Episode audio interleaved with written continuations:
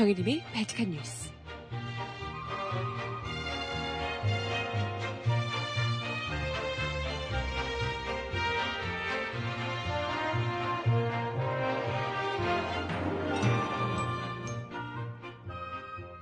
여러분 안녕하세요. 발칙한 뉴스 정혜림입니다. 어제 있었던 북한 해외식당 종업원 집단 탈북 사건과 관련해서 각종 의혹이 나오고 있다 이야기를 드렸었는데요. 그런데 이번에는 북한군 정찰총국 출신 대자의 망명이라는 사실을 언론에 알리라고 청와대가 국방부 등 정부 부처에 지시한 것으로 알려지며 논란이 일고 있습니다. 문제는 이 사람이 1년 전에, 1년 전에 망명을 했다는 거예요. 도대체 1년 전에 있었던 사건을 왜 이제 와서 그것도 총선 직전에 발표를 하는 거냐. 의심을 할 수밖에 없는데요. 특히나 이 인물이 작년 황장엽 암살 모의 사건 핵심 인물로 꼽히는 사람이라고 합니다. 그런데 그런 사람이 선거를 이틀 앞두고 마치 다른 사람인 것처럼 재등장했다라는 의혹까지 일고 있는데요. 청와대가 정말 4.13 총선을 코앞에 두고 전례 없는 북풍몰이, 신종 북풍몰이를 진두 지휘하고 있다. 이런 지적이 나오고 있습니다. 음악 듣고 와서 이야기 함께 나눠볼게요. 첫 곡, 샘김의, 샘김의 노래입니다. 노 눈치 듣고 올게요. 신청곡 있으시면 주세요.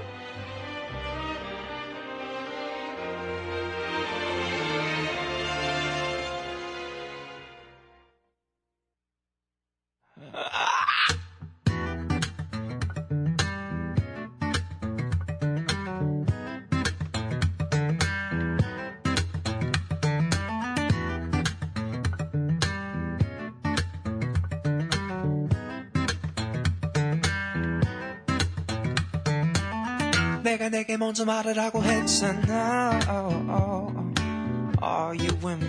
I can't understand no 화가나면 바로 내가 말을 하고 했잖아 no 이해 못해 I told you once I told you twice I told you every day 무슨 생각하고 있는 거야 너 Will you stay with me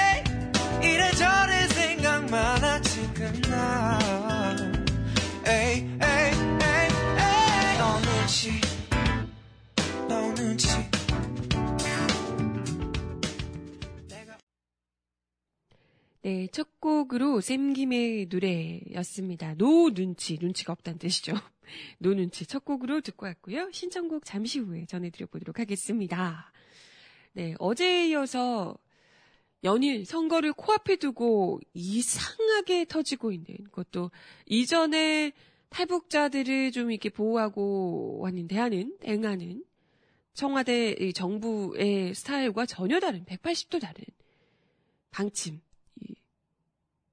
계속해서 터져나오는 귀순, 무슨 망명, 뭐 이런 뉴스들이 과연 정말 우연인지 아니면 늘상 써먹던 정말 노골적인, 정말 빛바랜, 색깔 바랜, 촌스러운 선거 공작 폭풍몰인지 이야기를 좀 나눠보고자 합니다. 어제도 사실 제가 바치카 뉴스를 드리면서 청와대에서 박근혜 대통령이 직접적으로 뭐 선거 개입, 노골적으로 하고 있다 이야기 드리면서 그 무슨 북한 어디 중국 식당에서 일하던 북한 주민들이 뭐 대거 귀국했다 이야기를 드렸었는데요.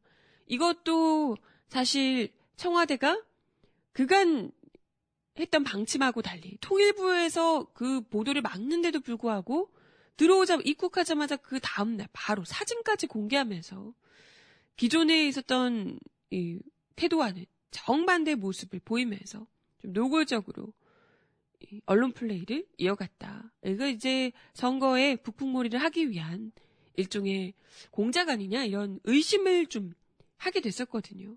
그런데 그에 이어서 이번에는 더 노골적이고 더 뭔가 좀 낌새가 심상치 않습니다. 이번에 정부에서 청와대가 북한군 정찰총국 출신 대자 망명 사실을 언론에 알리라고 청와대가 국방부 등 정부 부처에 지시했다는 한겨레 보도가 나왔습니다. 어, 뭐, 물론 당연히 청와대에선 사실무근이다라고 이야기를 하고 있지만, 뭐, 한겨레에 따르면 국방부 대변인의 정례 브리핑 몇 분 전에 청와대 국방비서관에서 북한군 정찰총국 출신 대자의 망명은 사실이니 기자들의 질의에 사실을 확인해 주라라고 지시를 했다라는 보도를 냈습니다.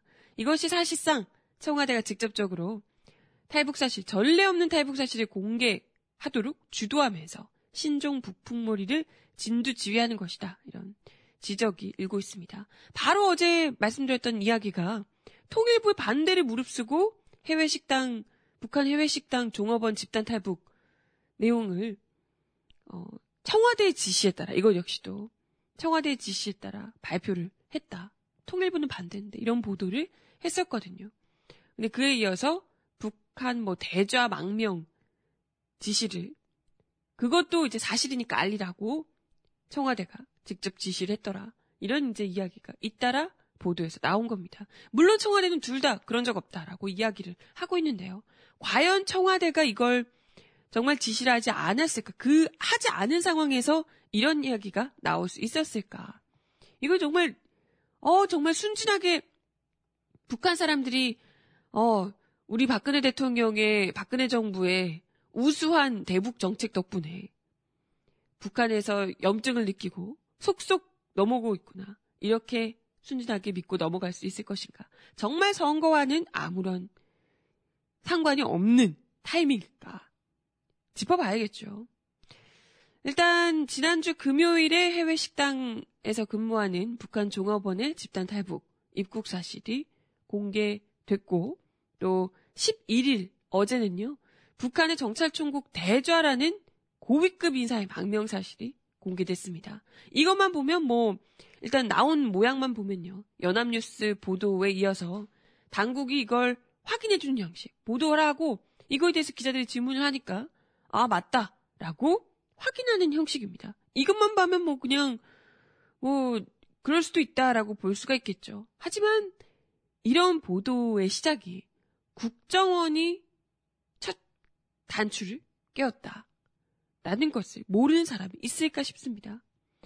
당국의 확인으로도 이 사람이 국정원의 보호 아래 있었다라는 것이 이미 밝혀졌습니다. 국정원이 보호하고 있던 인물을 언론이 마음대로 그걸 알아서 터트리고 이럴 수가 있나요? 상식적으로. 국정원이 보호하고 있던 인사를 국정원이 직접 언론에 알리지 않았다면 갑자기 이런 단독 보도가 절대 나올 수 없다는 거죠. 그렇기 때문에 이건 국정원이 누군가의 지시를 아, 국정원이 뭐 단독으로 갑자기 뭐 그러진 않았을 테고 누군가와의 뭔가 시기적으로 이런 것이 필요해서 갑자기 이걸 알리게 되지 않았을까 묻지 않을 수가 없습니다. 북한군 대자의 망명 사실이 알려지면서 여론에서 이런 분위기가 또 다 뻔한 이야기인데도 불구하고 아 북한에 문제가 있으니까 이렇게 출신 성분도 좋고 교육 수준도 높고 또 북한 체제의 핵심 버팀목이 되어야 하는 인사가 북한을 등졌다. 이건 그만큼 북한이 어려워졌다는 얘기 아니냐. 이러면서 이제 국내에서 분위기가 아 북한에 진짜 문제가 있구나. 이런 식으로 여론몰이가 형성되고 있다는 거예요. 이게 이제 특히나 지난주에 집단 탈북 사건과 같이 합쳐져서 순식간에 관심에 초점이 됐죠. 잇따른 탈북 사태. 북한의 잇따른 탈북 사태. 뭔가 붐! 뭐 이런 것처럼 선거 앞두고. 아, 박근혜 정부의 이 대북 정책. 이거하고 이제 성과. 뭔가 문제가 있, 있지 않겠냐. 핵실험 이후의 정세. 이런 것과 또 연관이 있지 않겠냐. 이런, 이런 뭐 추측을 하게끔 하는 거죠. 하지만 웃긴 건 지금 뭐 정부 당국에서도 직접 이야기를 하고 있고요. 인정을 한 사실이고 이 사람이 지금 망명을 한 것이 북한 정말 뭐 북한 정찰총국 대자인지 모르겠지만 어쨌든 그 사람이 망명을 한 것이 지금 최근이 아니고 무려 지난해라는 거예요. 1년 전의 일입니다. 1년 전에 있었던 인사의 망명이 그것도 국정원 보호하에 1년 동안 국정원 보호하에 있던 사람이 갑자기 지금 망명했다고 이야기가 나오는 것이 대체 어떤 의미인가? 근데 당연히 이거는 뭐 작년에 망명했던 사람이니까 이 사람이 뭐 박근혜 정부가 주도하는 대북정 대북 제재나 혹은 핵실험 관련된 정세 이런 것과는 관련이 없겠죠. 시기적으로 맞지 않으니까. 그런데도 불구하고 마치 며칠 전에 방송한 것처럼 언론 플레이가 이루어지는 것 이건 상당히 의심을 하면서 의심을 가지고 지켜볼 필요가 있다. 이런 생각이 듭니다. 뭐 집단 탈북 사건과 관련해서도 여러 의혹이 제기되고 있는데요. 그 식당 종업원들 있잖아요. 중국 외교부에서는 이 사람들이 6일에 중국을 떠났다라고 확인하고 있는데 인천공항으로 입국한 것이 바로 그 다음 날이었다는 거예요. 하루 만에 중국을 떠나서 제3국을 거쳐서 한국에 들어왔다. 그게 그냥 정말 평범한 북한 주민들이 자력으로 입국을 할 수 있는 그 정도로 신속하게 6일 만에 6일 했는데 그 다음 날 하루 만에 입국을 할 수 있다는 게 과연 정말 평범한 탈북 주민들이 가능한 행보인가? 이건 국정원이 직접 직장 이탈을 할 수 있도록 또 출국을 하고 국내에 입국할 수 있도록 그 과정을 전반적으로 주도하고 도와줬다라는 것을 의심할 수밖에 없다는 지적이 나오고 있어요. 더구나 지금 뭐 국정원이 주도하는 관계기관 합동신문을 받기도 전에 사진까지 다 공개됐다는 거예요. 보통은 이런 일이 있으면 이 사람들이 무슨 의도를 가지고 국내에 입국했는지 모르기 때문에 상당 기간 이건 뭐 합동신문을 받고 정체를 제대로 밝히고 정말 순진한 순전한 탈북자인지 아니면 뭔가 의도를 가지고 입국했는지를 알 수 없기 때문에 합동 신문을 하는 과정이 필요한데 이것도 하기 전에 사진부터 떡하니 공개했다는 거예요. 무엇이 급했길래. 그죠? 뚜렷한 목적이 없이는 절대 일어날 수 없는 일이다. 라는 지적입니다. 이런 걸 의심할 수밖에 없는 것이 국정원이 지금 이미 수없는 불법 선거 개입의 전과가 있어 왔다는 거죠. 독재 시절 뭐 말할 것도 없고요. 1997년에 뭐 총풍 사건, 세풍 사건, 그리고 뭐 멀리 볼 것도 없이 지난 대선에서도요. 국정원이 댓글 공작으로, 여론 공작으로 얼마나 민주주의를 농락하고 국민 여론을 농락했는지 기억하실 겁니다. 그리고 뭐 NLL 회의록을 둘러싼 기밀 유출 어마어마했죠. 국정원이 갑자기 등장해서 떡하니 국정원이 어둠 속에 있어야 할 국정원이 떡하니 등장해서 NLL 유출해 버리고 이런 일까지 벌어졌었습니다. 한두 번이 아니라는 거죠. 이런 상황에서 지금 물론 야권에서도 분열을 하고 있지만 새누리당 내에서도 지금 비박과 뭐 이러저래 하면서 진통을 겪고 있는 상황 속에서 늘상 있었던 왔던 있어 왔던 항상 잘 먹히는 카드인 북풍몰이를 또다시 본격적으로 하기 위해서 너무나도 수가 뻔히 보이는 누가 봐도 이건 타이밍이. 아, 지난해에 있었던 것. 그것도 지금 아까 오프닝에서도 이야기 드렸지만요. 이 사람이 실제로 정말 정찰총국 대자인지도 의심스럽다. 이런 반응들이 나오고 있습니다. 이 사람이 이미 지난해 황장의 암살 모의 사건에 등장했던 인물이다. 이런 지적이 나오고 있어요. 이 사람이 이미 등장했던 이미 국내에서 암살 사건 뭐 관련해 가지고 내사도 받고 핵심 연루자로 꼽혔던 인물인데 그럼에도 불구하고 이 사람은 기소도 되지 않고 한국 한국 국적의 연루자들만 재판에서 실형을 받았다고 합니다. 그 이후로 국정원의 보호를 받고 있다가 갑자기 국방부를 통해서 A 되자라고 발표가 됐다. 이런 지적이 나오고 있습니다. 그 인물이 그 인물이인지 동일 인물이 가능성까지 제기되고 있는 상황에서 갑자기 새로운 인물인 것처럼 지난해 그분을 등장시킨 것도 상당히 의아할 수밖에 없고요. 그죠?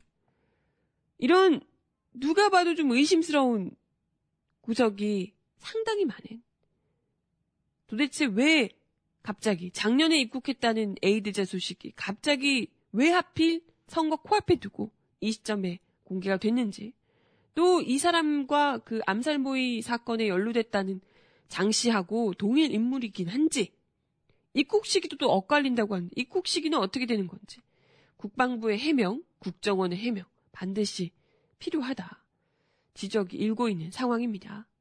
그렇다면 무조건 이런 쏟아내는 청와대는 절대 자기들이 지시하지 않았다고 하지만 상당히 의심스러운 이 같은 내용을 전적으로 믿으면서 북풍몰이를 불어대는 것에 휩쓸릴 것인가? 말도 안 되는 이 여론 공작을요. 늘상 하면서도 똑같은 북풍몰이에 똑같이 또 당하고 매번 그런데요. 네. 그럼에도 불구하고 또 이 말도 안 되는 딱 등장하면서부터 와 냄새가 나네 라고 많이들 이야기를 하셨거든요.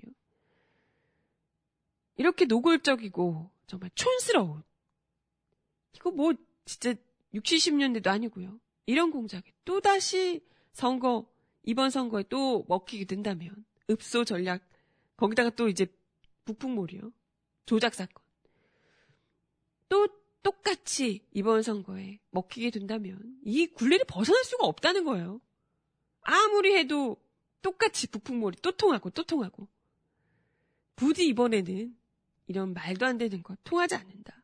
다시는 이런 카드 꺼내들지 못하도록 엄하게 다스려야 되지 않을까 싶습니다.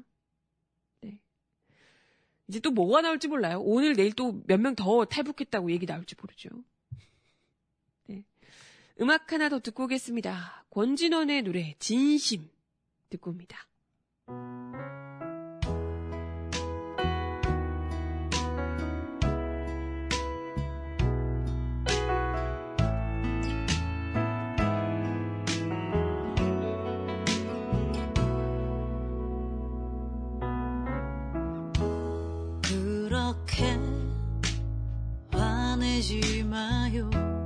그 말은 진심이 아니죠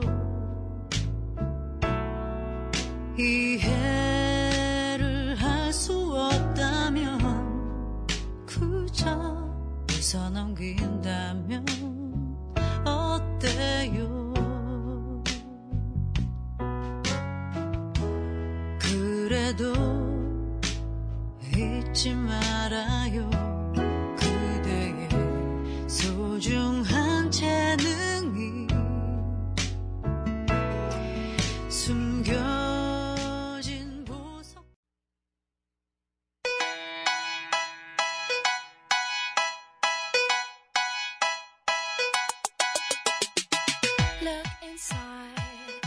이 사람 왜 이럴까요?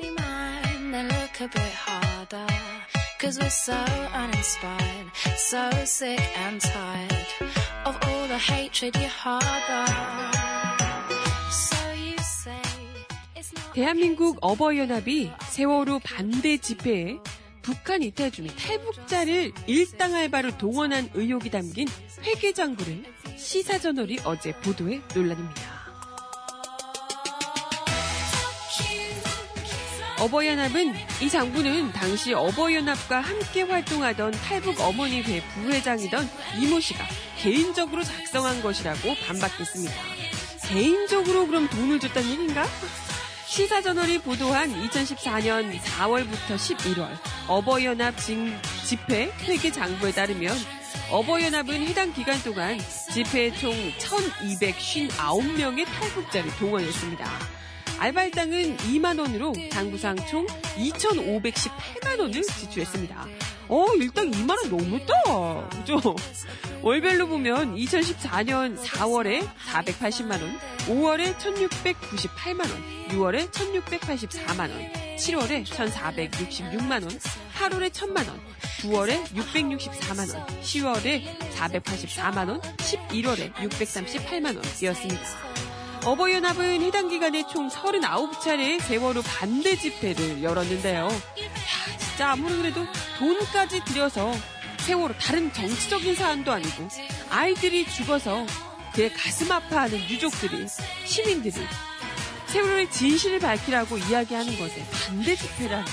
대체 인간이 이럴 수 있나요?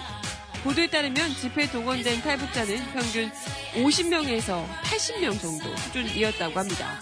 2014년 5월 10일 서울 청계천 동아일보사 앞에서 열린 세월호 선동 세력 규탄 집회에서는 탈북자를 193명이나 동원했습니다.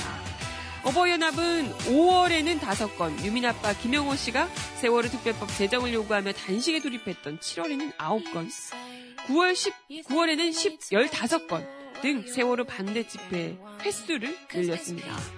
시사저널은 탈북자를 모집하고 일당을 지급하는 총책이 있고 그 밑에는 지부장 6명에서 7명이 탈북자 밀집 지역인 인천, 광명, 송파, 가양, 양천, 상계, 중계 등을 관리한다고 보도했습니다. 보도에 따르면 해당 장부는 일당을 지급하고 동원한 탈북자들의 숫자, 개개인의 이름과 계좌번호, 지급한 일당 액수와 날짜까지 세세하게 등장합니다. 어버이연합은 이에 성명을 내고 이 씨가 2014년 4월 탈북 어머니회를 조직할 때니 함께하자고 했고 이것이 받아들여져서 이 씨를 비롯한 탈북자들이 어버이연합 집회에 참석해 자원봉사를 하게 됐다라고 이야기했습니다. 자원봉사? 음? 또한 집회 참석 횟수가 많아지는 가운데 이 씨가 수고하는 탈북 어머니들에게 교통비 정도는 지급해야 하지 않겠느냐라고 제안했으나 어버이연합은 그렇게 해줄 수 없었다며 그러자 이 씨는 나중에 형편이 좋아지면 갚으라며 자신의 돈을 어버이연합 통장으로 입금했고 이 돈으로 탈북 어머니들에게 교통비조로 약간의 생활비를 지급할 수 있었다라고 이야기를 했습니다. 그러면서 시사저널이 보도한 장부는 이 씨가 어버이연합 측에 증빙 자료를 제출하기 위해 개인적으로 작성한 지급 내역이다. 라고 이야기를 했습니다. 글쎄, 이걸 누가, 길 가는 사람 붙잡고 물어봐도 누가 이런 얘기를, 탈북 어머니회에 있는 한 분이 사비를 들여서 어버이연합에 돈을 주고 그 돈으로 어버이연합, 아니, 그 돈으로 탈북자들에게 무려 몇 천만, 수천만 원에 달하는 돈을 입금해 줬다는 거잖아요. 아니, 자원봉사라면서요. 자원봉사라서 너무너무 그걸 간절히 바라서 온 사람들에게 차비라도 줘야겠다고 수천만 원을 드리는 자원봉사가 있나요? 그런 게 있습니까? 아니, 그리고 탈북자이신 분들이 글쎄 명단까지 적고 계좌번호 적고 이렇게까지 하면서 열심히 그것도 4월부터 시작해서 10월, 11월까지 수차례 그것도 세월호 참사 그 해잖아요. 일어났던 그 당시 그 해에 이렇게까지 적극적으로 나와서 탈북자들이 무슨 이해관계가 있길래 아니 생각해 보세요. 이게 지금 뭐 북한에 어쩌고 뭐 이런 행사가 아니잖아요. 세월호 집회가 세월호에 자식을 잃은 가슴 아픈 부모들이 시민들이 유가족들이 그것에 가슴 아파하며 눈물을 흘렸던 사람들이 단식 농성을 하고 그랬던 사람들이 도대체 북한 탈북자들이랑 무슨 상관이 있는데요? 그 사람들 이해관계가 있습니까? 그게 뭐 어디 뭐 북한 어디 바다 인근 바다에서 배가 가라앉기를 했습니까? 그 사람들이 무슨 북한이랑 무슨 상관이 있다고? 관련이 전혀 없잖아요. 이런 사람들이 탈북자들이 나와서 일당 받아가면서 4월부터 11월까지 그렇게 활발하게 활동을 할 이유가 대체 무엇인가? 누군가가 일부러 동원하고 나오도록 만들지 않았다면 절대 나올 이유가 상식적으로 없다는 거죠. 개인적으로 무슨 원한이라도 줬나요? 말도 안 된다는 겁니다. 사실 그간 어버이연합이나 이런 보수 단체들, 보수라고 얘기하기도 어려운 수구 단체들에게 여러 차례 자금이 지원이 되고 관변단체, 관변단체들의 동원이다. 이런 지적들이 숱하게 있어 왔거든요. 도대체 어떻게, 뭐 고발 들어가는 것도 그렇고요. 국정원이며 특히 탈북자들 같은 경우에는 국정원이 잘 관리하고 있는 것으로 알고 있는데요. 이런 사람들이 대체 어떤 루트를 통해서 어버이연합과 손을 잡고 활발한 활동을 그것도 국민적 전 세계적 안타까움을 자아냈던 눈물을 자아냈던 세월호 참사를 두고 인간이 어떻게 이렇게까지 할 수가 있나 싶을 정도의 정말 악의적이고 악마 같은 반대 집회를 했던 그들이 과연 그 뒤에 어떤 흉악한 속셈을 가지고 있었는지 그리고 그들에게 들어간 돈은 대체 설마 사비겠어요 그게? 어떤 한 사람이 그냥 자비로 돈을 냈다? 하, 참. 뻥을 쳐도 적당히 설득력 있게 뻥을 쳐요. 거짓말도 이런 거짓말을. 말도 안 되고요. 도대체 어디에서 흘러들어온 돈인지 제대로 밝혀내길 바랍니다. 뭐 뻔히 알겠지만 어디서 오는지 뻔히 알 것 같지만 그래도요. 이렇게 노골적으로 직접 장부까지 드러난 마당에 그냥 대충 넘어가진 않았으면 좋겠네요. 음악 하나 더 듣습니다. 에즈원의 노래 원하고 원망하죠. 신청하셨습니다. 듣고 올게요.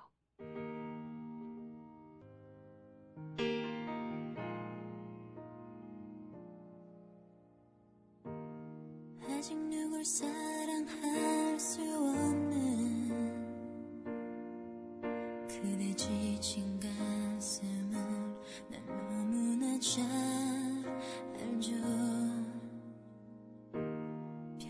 없이 그대 곁을 지켜왔지만 그댄 지나버린 사랑 그 안에만 사는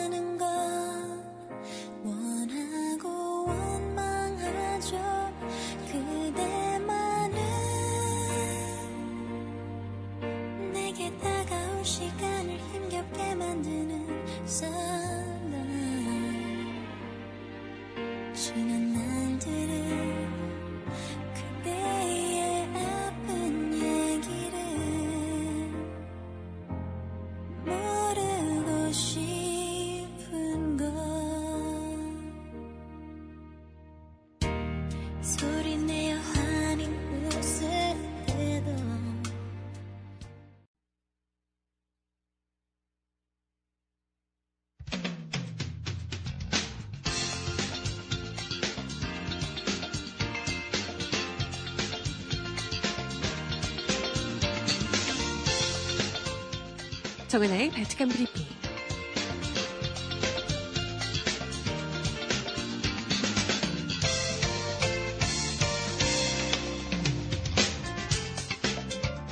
첫 번째 소식입니다.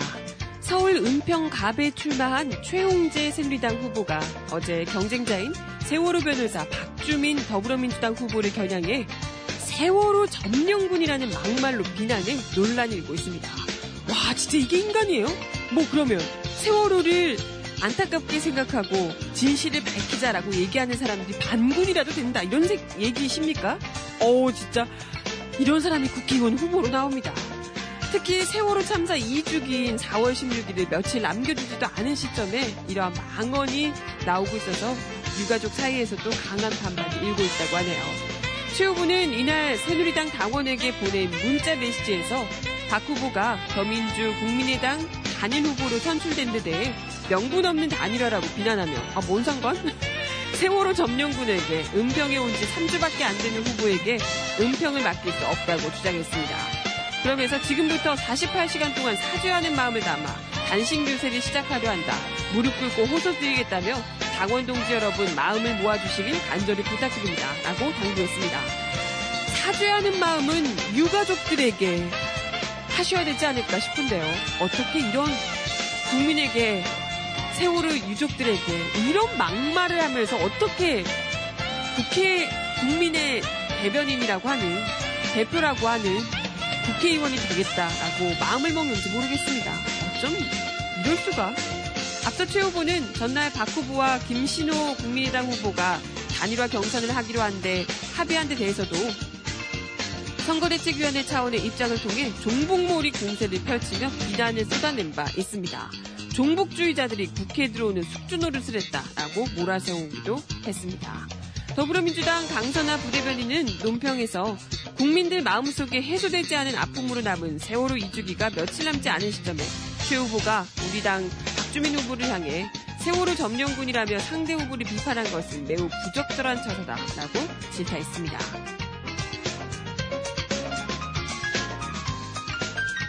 다음 소식입니다. 친박 핵심 새누리당 서청원 공동선거 대책위원장은 어제 박근혜 대통령에게 10대 기업 대구 유치를 건의해 청와대로부터 검토해 보겠다는 답을 들었다고 밝혔습니다.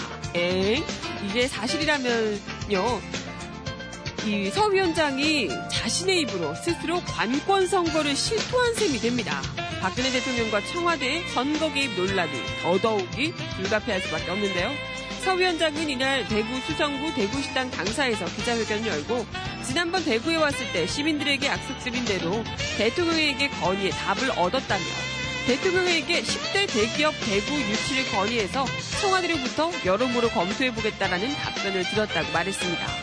중앙정부도 대기업이 대구를 찾을 수 있도록 인센티브를 제공하고 규제를 펴고 풀고 여건을 만들어줄 것을 기대한다고 말했습니다. 대구 새누리당 국회의원과 대기업을 설득해서 좋은 일자리를 만들고 대구 경제에 활력을 넣겠다라고 강조하기도 했습니다. 앞서 지난 8일 대구를 방문했던 서 위원장은 대구가 여러 가지 발전이 침체되고 있다며 대통령께 10대 기업을 대구를 유치해서 대구 경제를 살려줄 것을 요청하겠다라고 즉석 공약을 내놓기도 했습니다. 서 위원장의 이 같은 발언은 관권 선거라는 비판이 제기될 수밖에 없는 대목인데요. 청와대가 검토하겠다는 답을 내놓은 것이 사실이라면 대통령과 청와대 역시 선거에 중립적인 입장을 취해야함에도 불구하고 여당의 선심성 공약에 힘을 실어주며 여당의 유리한 선거 국면을 조성하는 일이 되기 때문입니다.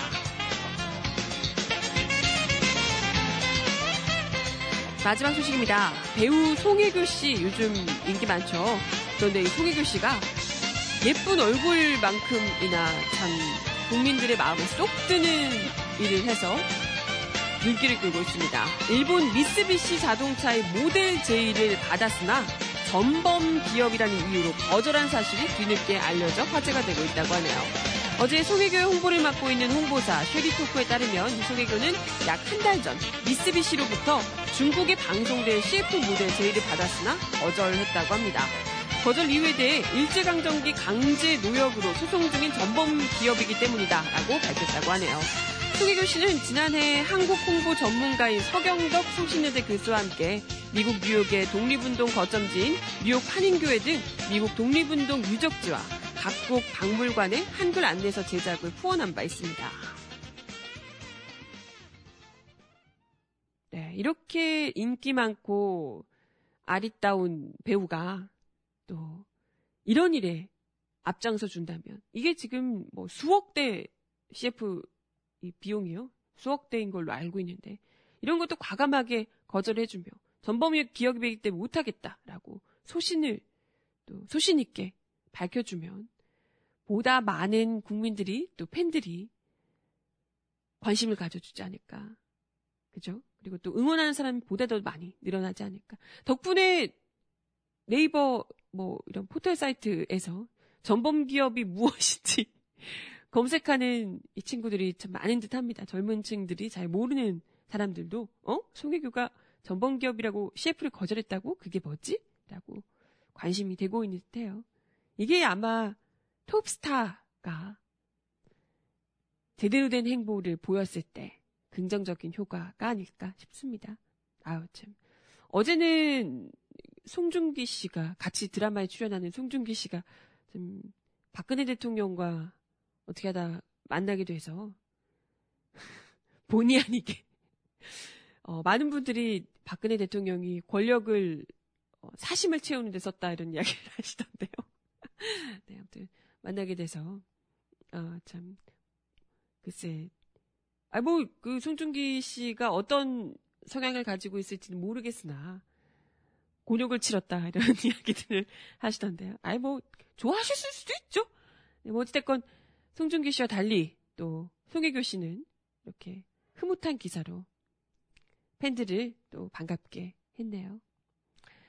음악 하나 더 듣고 와서 이야기 이어가 보겠습니다. 이한철의 노래 슈퍼스타. 어? 너무 적절한 노래인데? 신청하셨습니다. 듣고 올게요.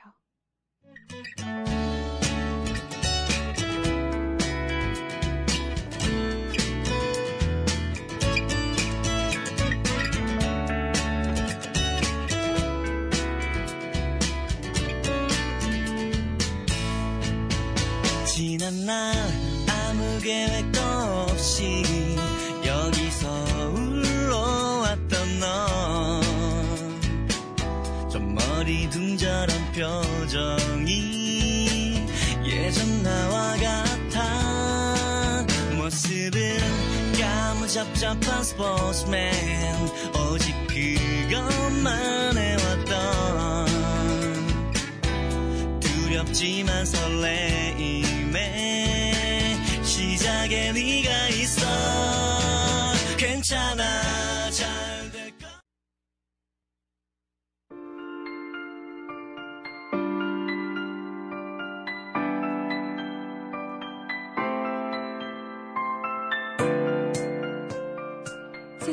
가장 필요한 목소리를 전합니다.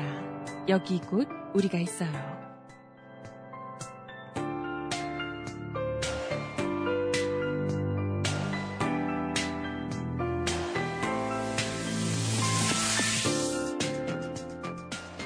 세월호 참사 2주기를 앞두고 기억과 진실을 향한 4.16 교과서 계기 수업에 참여하는 전국 15개 지역 132명의 교사들이 교육부의 활용 금지 조치에도 예정대로 수업을 진행할 뜻을 밝혔습니다. 4.16 교과서 계기 수업 현장 교사들은 어제 오후 4시 서울 광화문 세월호 광장에서 기자회견을 열고 교육부의 4.16 교과서 금지 조치 철회를 요구하고 세월호 참사 2주기를 맞아 흔들림 없이 4.16 교과서 계기 수업을 진행한다고 밝혔습니다. 전국 교직원 노동조합은 지난달 22일 세월호 2주기를 앞두고 세월호 희생자 합동 분향소에 4.16 교과서를 헌정했습니다. 4.16 교과서는 세월호 2주기를 앞두고 추모 기간 동안 교사들이 계기 수업에서 자율적으로 활용할 수 있도록 교사용 참고 자료 형태로 제작됐습니다. 기기 수업이란 공식적인 교육 과정과 별개로 교사들이 재량에 따라 사회적인 이슈나 사건을 가르치는 수업을 말하는데요. 과거 일본의 독도 영유권 주장 문제나 한미 FTA 등과 관련해 계기 수업이 진행된 바 있습니다. 그러나 교육부는 지난 5일 4.16 교과서를 정치적 수단 성격을 지닌 자료로 규정하고 학교 현장의 교육자료 활용 금지 방침과 함께 학교 현장에서 교육의 중립성을 위반한 편향 교육이 발생할 경우 즉각적인 사안 조사를 실시해 결과에 따라 위법한 사항에 대해서는 징계를 요구할 방침인 바 방침을 밝힌 바 있습니다. 아니 수백 명의 국민이 목숨을 잃은 사건에 대해서 희생자를 추모하고 다시는 그런 일이 발생하지 않도록 해야 된다라고 이야기를 하는 것이 어딜 봐서 정치가 개입하는 문제인가요? 어딜 봐서 편향적인 교육입니까? 이게 편향적인 교육일 수가 있어요? 그러면 이게 아니라면 상대방인 당, 다른 사람들은 아이들이 죽든 말든 내버려 두고 가만히 있으라고 얘기하는 게 맞다. 애들이 몇, 몇이 죽건 수백 명의 국민이 죽던 말던 이제 다 잊어버려라. 라고 얘기하는 게 편향된 교육이 아니란 얘기입니까? 진심을 이런 식으로 드러내죠. 기자회견에 참석한 4.16 교과서 계기 수업 선언교사 한 분은 교육부가 4.16 교과서를 사용해서 수업하지 말라는 걸 듣고 가만히 있으라는 선대방송을 다시 듣는 기분이었다며 저는 이 교과서를 아이들에게 읽혀야 한다고 생각했다라고 얘기했습니다. 교육부가 4.16 교과서를 금지한 것에 대한 학생들의 반응을 소개하기도 했는데요. 학생들이 적은 글에는 왜 금서로 지정돼야 하는지 모르겠다. 오히려 필독서가 되었으면 좋겠다. 세월호를 덮으려고 애쓰는 교육부가 한심해 보인다. 라는 등의 교육부의 조치를 이해할 수 없다는 내용이 담겨 있습니다. 아이들 앞에 부끄럽지도 않을까요? 국민들에게 안전한 나라를 만들겠다 해놓고 아무것도 지켜진 게 없어 선생님들이 직접 나섰습니다. 무엇이 두려워서 교사들이 올바른 교육을 하겠다는 것인데 그것마저도 막는지 도대체 누구를 위한 교육부인지 지적하는 목소리가 커지고 있습니다. 세월호 참사로부터 아무것도 배우지 못한 정부, 진실을 감추고 지우려는 정부를 향해서 이제는 더 이상 가만히 있지 않겠다는 외침을 수업으로 보여주겠다. 라는 선생님들. 그 어떤 압박과 겁박, 협박, 그런 것에도 불구하고 절대 지지 않고 올바른 참교육을 위해서 애쓰는 전교조 선생님들을 강력하게 응원합니다. 음악 하나, 어? 벌써 마칠 시간이군요. 마지막 곡 들려드리며 인사드릴게요. 걱정 말아요, 그대. 오랜만에 드릴까요? 이적이 부릅니다. 그대여 아무 걱정하지 말아요. 우리 함께 노래합시다. 그대 아픈 기억들 모두 그대여. 그대 가슴에 깊이 묻어버